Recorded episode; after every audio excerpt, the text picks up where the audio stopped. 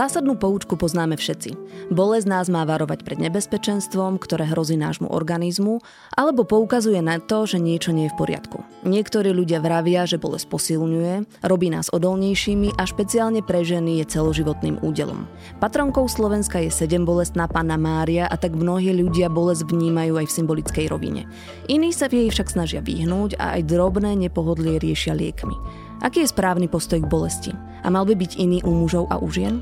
Počúvate podcast Medzi nami, konkrétne jeho druhú sériu Citlivé miesta, v ktorej sa rozprávame o tabuizovaných a chúlostivých a neraz aj bolestivých témach. Moje meno je Sonia Jánošová a v dnešnej epizóde sa budem rozprávať s algeziologičkou pani doktorkou Evou Salamonovou.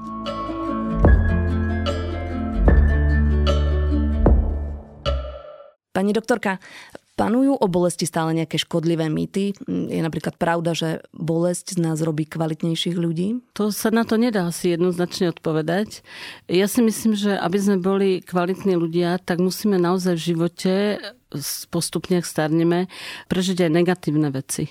Že keby sme celý život mali všetko len také vyhladené a nezažili by sme nič negatívne, tak pravdepodobne sme nevedeli oceniť to pozitívne. To trošku vidíme aj e, dnes na, povedzme, niektorých mladých ľuďoch, ktorí majú všetko také upratané, rodiče sa o nich extrémne starajú, e, nikdy nezažili, čo je hlad, nikdy nezažili nejaký nedostatok, tak potom e, sa nevedia celkom tak orientovať v tých životných hodnotách. Čiže myslím si, že bolesť je potrebná, mal by ju každý aj trošku prežiť, ale má svoje hranice, za ktorými už potom môže byť škodlivá a vtedy s ňou treba pracovať, buď to človek zvládne nejak sám, alebo vyhľadá lekárskú pomoc. Mohli by sme teraz asi aj zhrnúť to, čo bolesť je? Vy ste to definovala práve veľmi, veľmi dobre. V tej prvej fáze je to naozaj veľmi dôležitý mechanizmus, ktorý nás chráni pred poškodením organizmu, ktorý nás varuje, že niečo je zlé alebo niečo je nebezpečné a oznamuje nám e, určitú chorobu alebo poškodenie organizmu. Toto sa vlastne tá definícia, jak ste vy aj tam spomínali, týka akutnej bolesti. Akutná bolesť je fyziologický jav, ktorý patrí k životu a to vlastne nie je choroba. Akutná bolesť sprevádza ochorenia alebo poškodenia organizmu, ako ja neviem, nejakú politraumu, zlomeniny, úrazy, e, nejaké akutné stavy, hlási nám, že niečo je v neporiadku, veľmi bolestivou, akutnou bolesťou môže byť čo infarkt myokardu, akutnou bolesťou je aj pôrod napríklad. Takže tieto bolesti, pokiaľ nám niečo signalizujú a nám pomáhajú, sú ako keby užitočné, ale potom, keď už tú signalizačnú, tú informačnú úlohu stratia, tak vlastne už užitočnými prestávajú byť.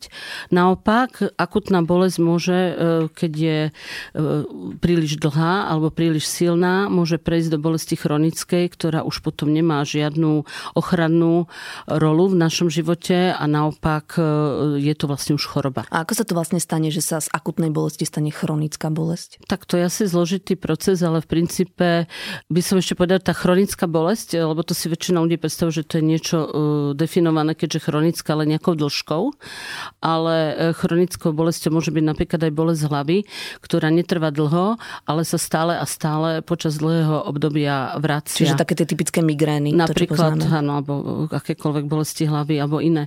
Chronická bolesť často ako keby stráca spojenie s tou pôvodnou chorobou a typická chronická bolesť je napríklad taká, kde si to budete vedieť predstaviť, je, keď niekomu amputujú nohu a má potom fantomovú bolesť. Čiže bolí ho niečo, niečo, čo vôbec nemá.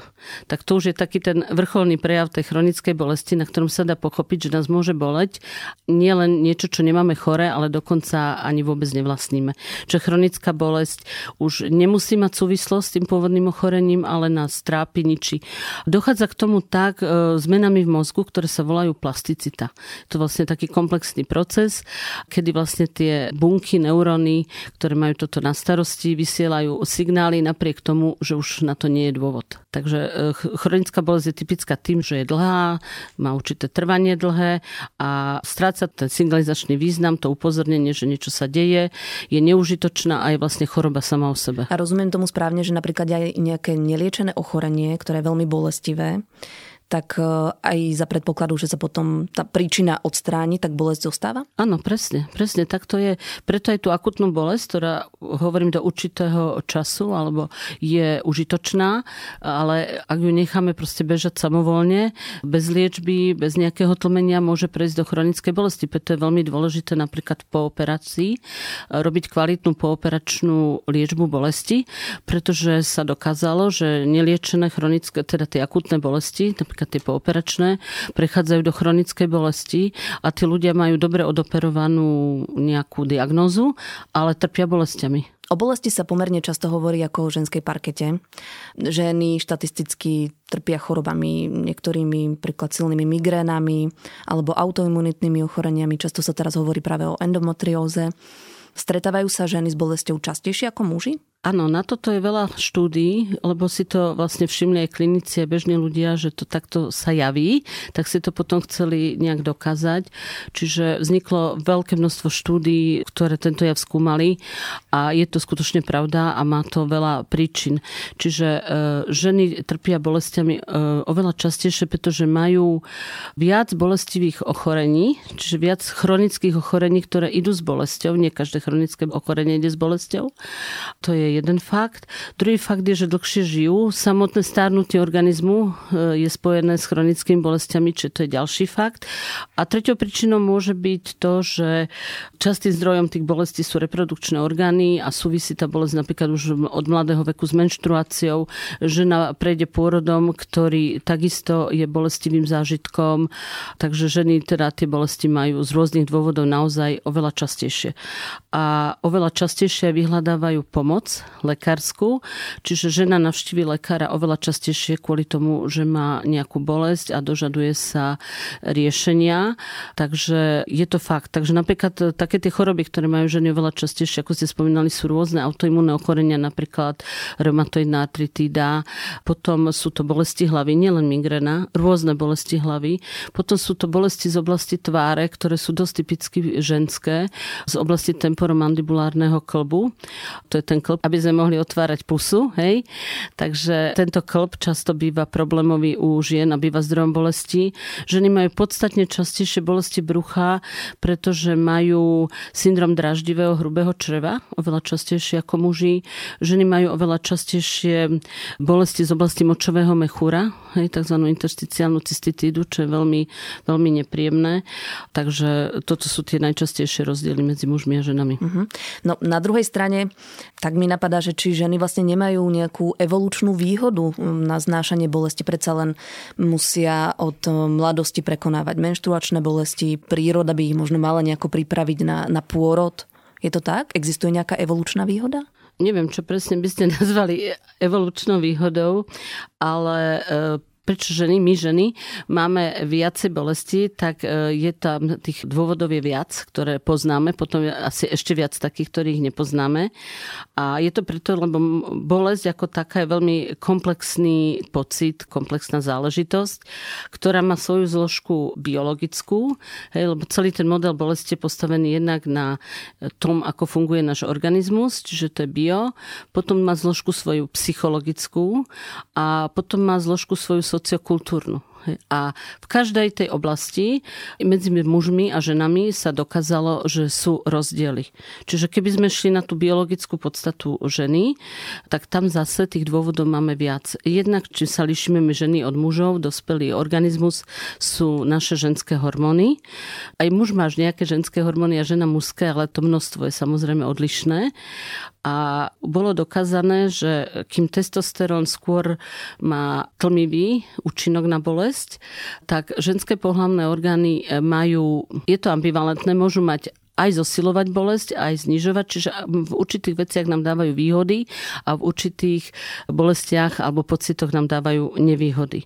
Čiže ten rozdiel medzi vnímaním bolesti u muža a u ženy sú jednak naše hormóny, ktoré toto spôsobujú A preto napríklad e, často tie rozdiely medzi mužmi a ženami začínajú až po prvej menštruácii a naopak po menopauze sa tie rozdiely mhm. začínajú mm-hmm. vyrovnávať. Čiže deti vnímajú bolesť rovnako aj jedno, či ide o e, chlapcov a dievčatá? Pokiaľ to, pokiaľ to berme biologicky, mm-hmm. tak je to rovnaké. Ale potom sú tam tie ďalšie komponenty, ktoré to potom celé zmenia. Viete, ten výsledný efekt je vždycky kombinácia všetkých tých faktorov. Čiže keby sa vrátila k tým biologickým, máme iné chromozómy, sme ináč vybavení, čiže máme dva chromozómy X. Na našom chromozome X je oveľa viacej tých genetických informácií ako na mužskom Y. A tým, že ich máme dva, tak výsledkom je, že ženy majú oveľa väčšiu pohotovosť k tvorbe zápalovej reakcie, zápalových látok, tvorbe cytokínov ako muži, čo má zase výhodu aj nevýhodu. To môžeme si povedať aj neskôr. A potom e, teda to bol nejaký genetický rozdiel.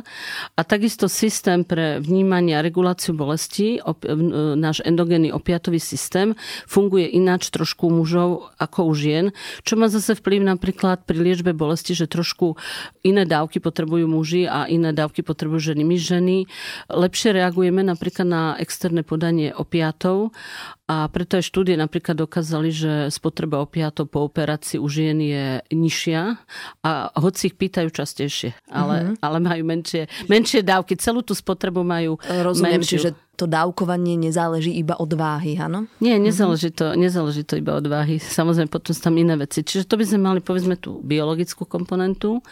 Potom ide psychologická. Tam je, jednak sú to, môžeme, môžeme zobrať určité diagnozy, pri ktorých tá chronická bolesť je častejšia, alebo idú s chronickou bolesťou a to veľmi často anxiozne depresívne e, syndromy, ktoré zase majú hlavne tie anxiozita je oveľa... Čiže úzkosť? Úzkosť, ale taká chorobná úzkosť, tak e, ako diagnoza, už to beriem ako chorobu, tak tu majú ženy častejšie ako muži, aj depresie majú ženy častejšie ako muži a anxiozita a depresia idú zase s chronickou bolesťou, takže tým pádom je väčšia pohotovosť pre vznik tej chronickej bolesti u žien už len z tohto dôvodu. A takisto e, zvládanie bolesti, iné stratégie, psychologické stratégie zvládania bolesti majú muži a iné majú ženy. Muži idú viac po tej racionálnej zložke, ale zase by som nechcela, aby teraz posluchači pochopili, že vždy je to nejaká kombinácia, že nemáme nejaký prototyp muža a prototyp ženy. Toto je, keby sme to tak vyextrahovali, áno. Takže e, muži viac idú po tej zložke, aká silná je tá bolesť a kde presne a také tie skôr racionálne Ako zložky tej bolesti. lepšie snažia pochopiť? Áno, ale tak, e, tak mechanicky, tak trošku ako auto. Áno, áno, že toto. A ženy viacej vnímajú aj tú emocionálnu zložku tej bolesti. E, ich organizmus viac reaguje tak celkovo, napríklad sa viac podraždí aj vegetatívny nervový systém, takže žena, keď má akutnú bolesť, viac má povedzme bušenie srdca alebo nejakú nevoľnosť, potenie a aj iné príznaky. A potom aj zvládanie tej bolesti, utišenie.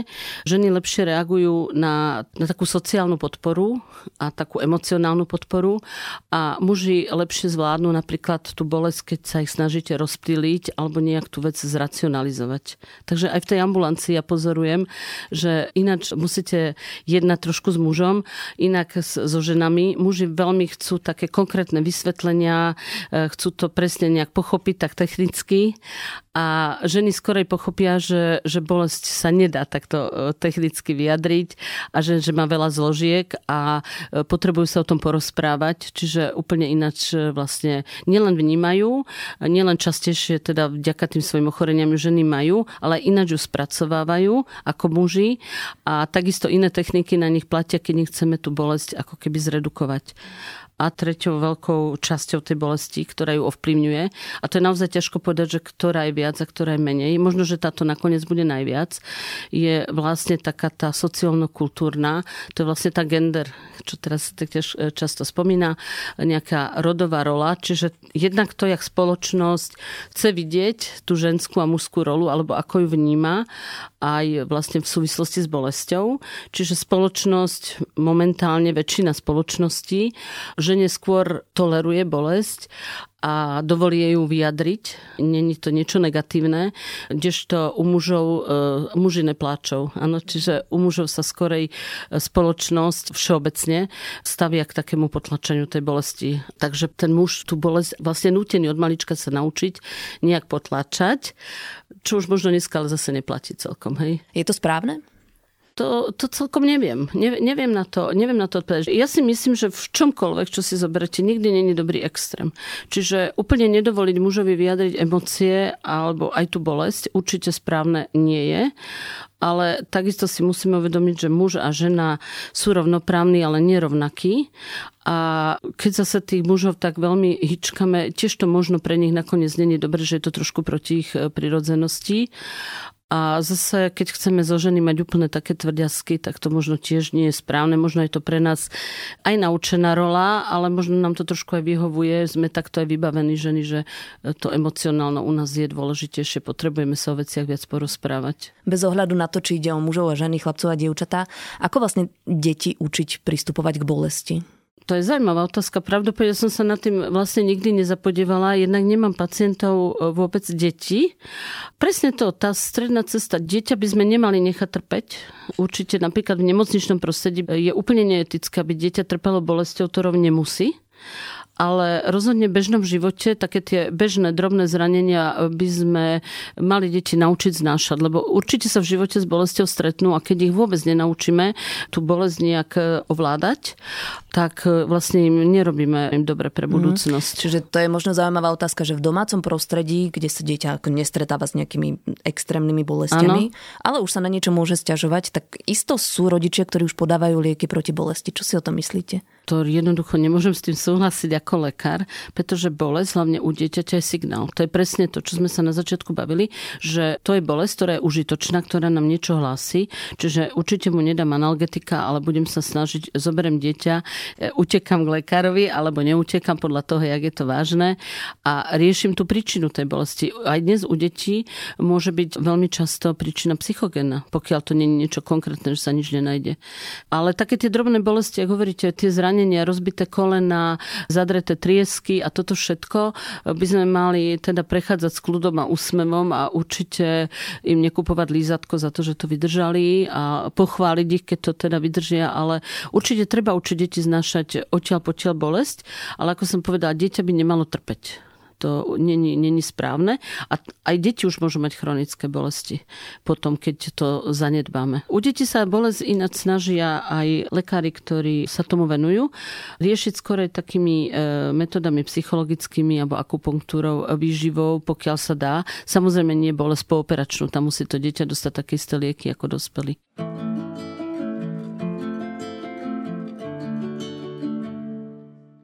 Posuňme sa ďalej. Vo svojej praxi ste sa venovali vlastne aj pôrodom a boli ste priekopničkou epidurálnej anestézie u nás. Prečo pôrod tak veľmi boli? No, v prvom rade pôrod nevždy tak veľmi boli. To je tiež taký mýtus. Ako pôrod môže veľmi boleť, ale videla som aj pôrody, ktoré až tak veľmi nebolia prvom rade je to zase signál. Hej? Tu ide o život a príroda, alebo kto čomu teda verí, to je jedno. Je to proste zariadené v živote tak, že budúci život je veľmi chránený a všetko sebe to pripravuje, aby sme vlastne sa mohli nejak reprodukovať. A pôrod dieťaťa je veľmi dôležitý v jeho živote, pretože keď tam dojde k nejakému poškodeniu, tak veľmi často je to potom doživotné. Čiže tá bolesť na začiatku tú ženu chráni a informuje, že začína veľmi vážny dej jej živote, aj v živote jej dieťaťa. A samozrejme to pochádza z nejakých predhistorických čias, kedy tá žena žila v prírode a potrebovala sa na to aj nejak pripraviť, nájsť si ochranu. Často tie ženy aj veľmi emocionálne reagujú na tú bolesť, pretože si potrebovali privolať pomoc, pretože pôrod a kričanie, čo často vidíte aj vo filmoch, že e, žena ide po poli, usmieva sa vonku, svieti slnko, zrazu vykrikne a zrazu je z toho hrozná drama, tak ono to väčšinou až tak to by by bol ako prekotný porod. Až tak toto nefunguje. Áno, väčšinou to má nejakú pomaly stúpajúcu tú tendenciu. Čiže porod boli preto, aby tá žena bola nutená si privolať pomoc, aj ona vyhľadať pomoc, nepodceniť, že ešte teraz e, túto pokosím a potom, potom pôjdem rodiť. Zrejme kvôli tomu. Ale takisto, keď je tá bolesť e, neprimeraná, tak nás môže informovať o tom, že niečo nejde tak, jak má. Kedy si sa nerodilo v nemocniciach. Čiže svojím spôsobom tá bolesť tú ženu paradoxne chránila Hej, privolala aj pomoc, behli sa tam ľudia, pomáhali jej. V dnešných e, pomeroch si zase myslím, že už toto všetko není až také potrebné a určite dnes už nie je dôležité, aby žena pri porode nejak extrémne trpela. A keď som bola študentka, mne to pripadalo ako mladé, neskúsené žene niečo veľmi nepochopiteľné, že by, tedy bolo 20. storočie, to znamená 21. že by ženy museli až tak trpeť. A preto som bola veľmi šťastná, keď som mala možnosť sa naučiť nejak im pomôcť. To, to ma veľmi uspokojilo uspokojovalo, to bolo ako super. A zase musím povedať, že bezbolestný porod, tak sa to volá, neexistuje.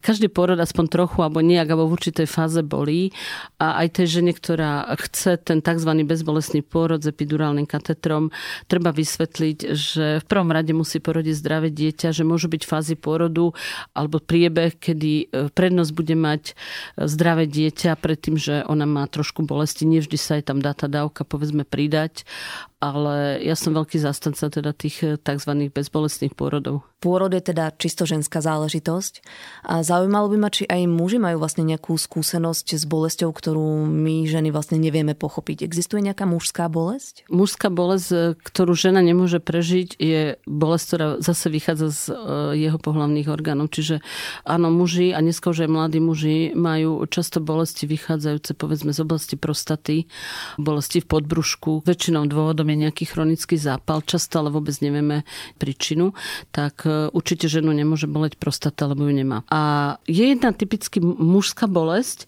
ktorá je e, síce veľmi zriedkavá, ale veľmi krutá. Paradoxne sa bavili, že bolesti hlavy sú ženská záležitosť, ale toto je bolesť hlavy, volá sa to cluster headache, čo je veľmi krutá bolesť, ktorá vzniká náhle za okom. Patrí to medzi asi jedny z najsilnejších bolestí, ako všetky bolesti tvári, ktoré vychádzajú z oblasti trojklaného nervu.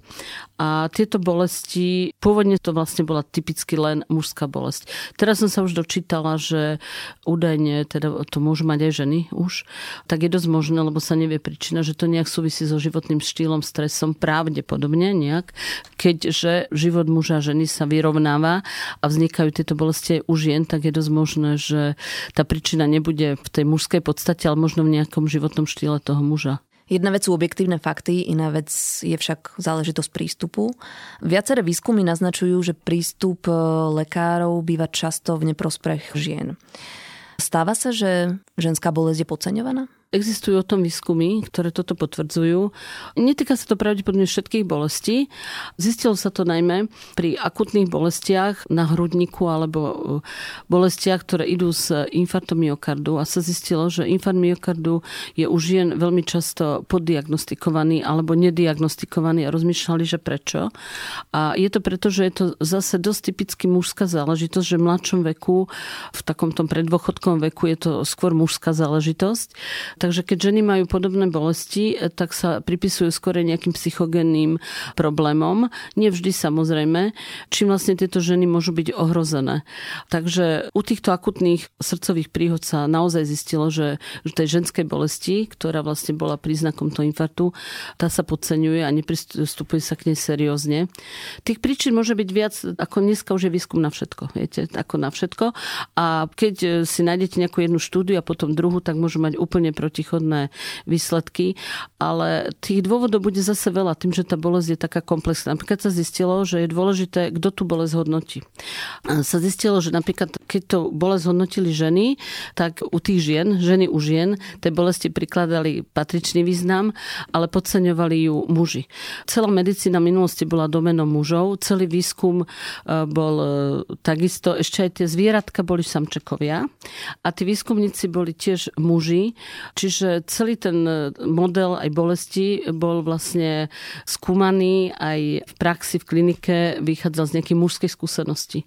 Takže toto môže byť jedna z tých príčin, ale keďže dnes už máme feminizáciu v zdravotníctve, tak by sa toto snáď malo zlepšiť. Ehm, my sme si ako ženy aj trošku sami na vine, nechtiac, že spôsob, ako tú bolesť vyjadrujeme, u žien je viac taký emocionálny, nepopíšeme ju tak konkrétne a hlásime príliš veľa príznakov, ktorých sa ten lekár alebo ten zdravotník môže trošku stratiť a u ženy, keď má takú silnú bolesť, tak často e, skutočne pristupuje aj taká anxiozita, idú tam tie vegetatívne príznaky, čo sme spomínali, bušenie srdca a tak ďalej. E, takže veľmi často sa môže stať, že sa to pripisuje nejakému panickému ataku a nie skutočne nejakej e, serióznej diagnoze. Ale vychádza to aj zo skúsenosti tých lekárov. Viete, keď máte 10 krát ženu a raz má srdcovú príhodu, ale 9 krát je to ten panický atak, tak proste ten lekár automaticky, hlavne keď to muž, to aj tú desiatu pridá k tej veľkej skupine. Čiže možno by sme sa mali my ženy naučiť v zdravotníckom nejakom prostredí, keď chceme pomôcť, byť také konkrétnejšie, ale príroda nás vybavila takto. No poďme možno ešte aj k menej závažným formám. Každého z nás niekedy niečo bolelo, boli alebo bude bolieť. Existuje teda podľa vás nejaký univerzálny a zdravý prístup k bolesti? Univerzálny zdravý prístup bolesti je dobrá psychika. A v zdravom tele zdravý duch. Čiže univerzálny a dobrý prístup, ako sa vyhnúť chronickým bolestiam mnohým, je zdravý životný štýl. To znamená určite cvičenie napríklad. To je aerobné a silové, v to by som asi ani veľmi nerozlišovala. Pri cvičeniach sa nám vyplavuje množstvo látok, ktoré pôsobia protibolestivo. Preto napríklad taký športovec, povedzme nejaký hokejista, vidíte, aké zranenia tam oni počas tých zápasov prežijú a on vybehne na lat a hrá ďalej. Človek to vôbec nechápe, ak je to možné, ale jeho telo je plné látok, ktoré pôsobia analgeticky. Mu sa vylučujú vnútorné opiaty, čiže látky, ktoré sú opiaty, ktoré si telo same tvorí, plus ešte ďalšie iné látky pri tom športe. Potom, keď príde do šatne a všetky tie e, naprodukované látky opadnú, tak potom aj on cíti krutú bolesť. Čiže šport určite šport, až taký aj väčšia intenzita toho športu. A takisto určite zdravá výživa, ktorá zase pre, je prevencia tých rôznych chronických ochorení, ktoré idú s bolesťou. A ďalej dobrá psychika, lebo jak sme spomínali, depresie, tie anxiozne, vyčerpanie, únavový syndrom, to všetko ide s bolesťou.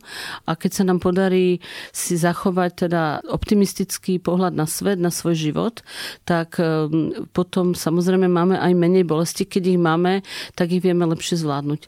Sa napríklad zistil, že je určitý stupeň sebavedomia a takého spokojnosti samého so sebou a vieru sám, sám v seba, tak títo ľudia majú menej bolesti.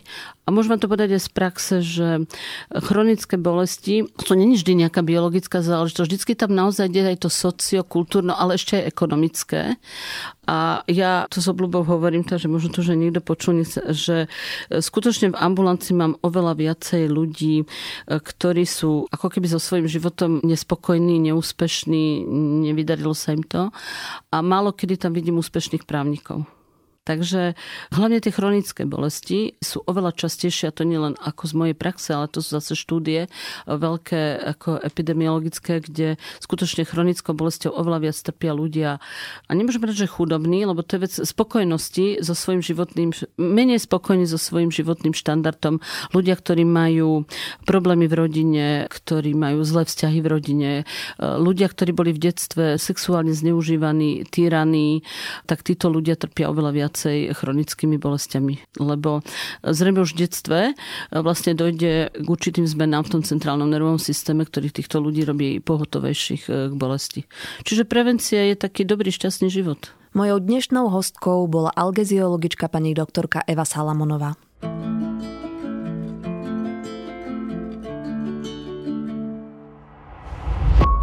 Podcast Medzi nami a jeho séria Citlivé miesta vychádza každý týždeň v útorok. Odoberať ho môžete vo svojej podcastovej mobilnej aplikácii na platforme Google Podcasty, Apple Podcasty a Spotify.